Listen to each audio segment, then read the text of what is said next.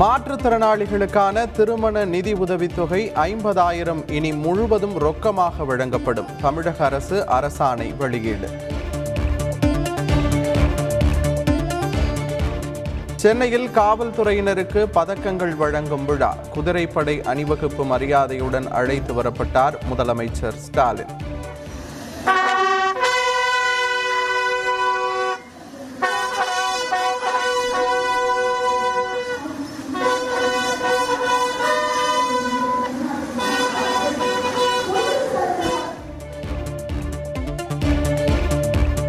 சிறப்பாக சேவையாற்றிய முன்னூற்று இருபத்தி இரண்டு காவலர்களுக்கு பதக்கங்களை வழங்கினார் முதலமைச்சர் ஸ்டாலின். வழங்கப்பட்ட குடியரசுத் தலைவரின் தகைசால் பணிக்கான காவல் பதக்கத்தினை பெறுகிறார். இரண்டாயிரத்தி இருபத்தி ஓராம் ஆண்டின் குடியரசு தினத்தன்று வழங்கப்பட்ட குடியரசுத் தலைவரின் தகைசால் பணிக்கான காவல் பதக்கத்தினை பெறுகிறார். ஜீப்பில் சென்று காவலர்களின் அணிவகுப்பு மரியாதையை ஏற்றுக்கொண்டார். பொய்யமொழி புலவரின் வாக்கின்படி நீதி நெறிகளை தெரிந்து பொருள் நிரம்பிய சொல்லை உடையவராய்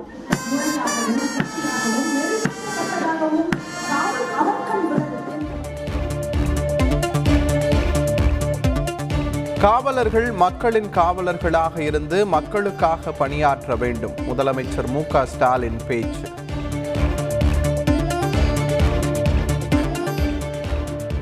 உத்தரப்பிரதேசம் குஜராத் மாநிலங்களுக்கு வாரி வழங்கும் ஒன்றிய அரசு. வரி வருவாயில் பத்து சதவீதம் தரும் தமிழகத்தை புறக்கணிப்பது ஏன் என திமுக எம்பி தயாநிதி மாறன் கேள்வி.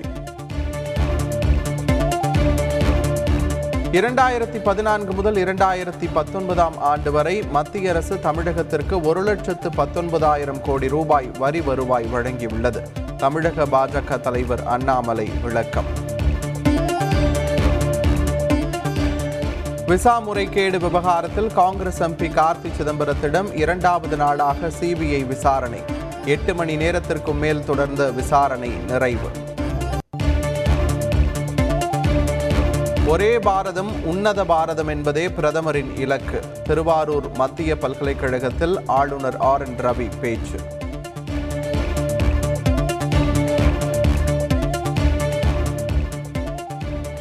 கியூட் நுழைவுத் தேர்வை இருபத்தி இரண்டு மத்திய பல்கலைக்கழகங்கள் ஏற்க மறுப்பு. மாநில பட்டியலில் கல்வி வந்தால் சரியாகிவிடும் என அமைச்சர் பொன்முடி பேட்டி.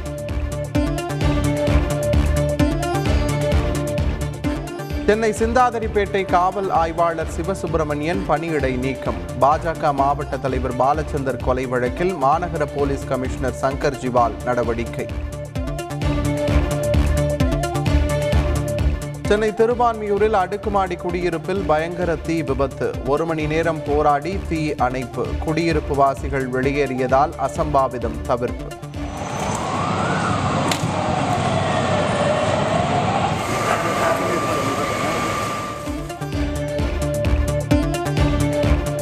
மேட்டூரில் இருந்து கல்லணை வந்தடைந்த காவிரி நீர். பாசனத்திற்கு அமைச்சர்கள் நேரு அன்பில் மகேஷ் திறந்து வைத்தனர்.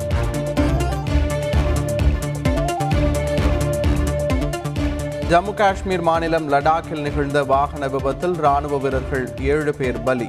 பிரதமர் மோடி பாதுகாப்புத்துறை அமைச்சர் ராஜ்நாத் சிங் உள்ளிட்டோர் இரங்கல். சமாதியில் இருக்கிறேன் என சொன்ன நித்யானந்தா குறித்து வதந்தி. உடல்நிலையில் எந்தவித சிக்கலும் இல்லை என சிஷ்யைகள் விளக்கம்.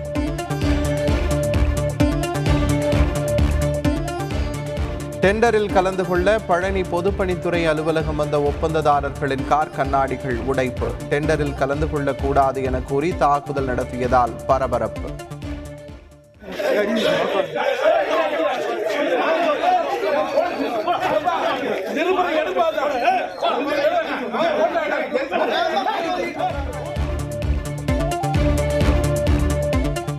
பொதுமக்களை அலைக்கழிக்கும் அதிகாரிகள் மீது கடும் நடவடிக்கை எடுக்கப்படும். வருவாய்த்துறை அமைச்சர் சாத்தூர் ராமச்சந்திரன் எச்சரிக்கை.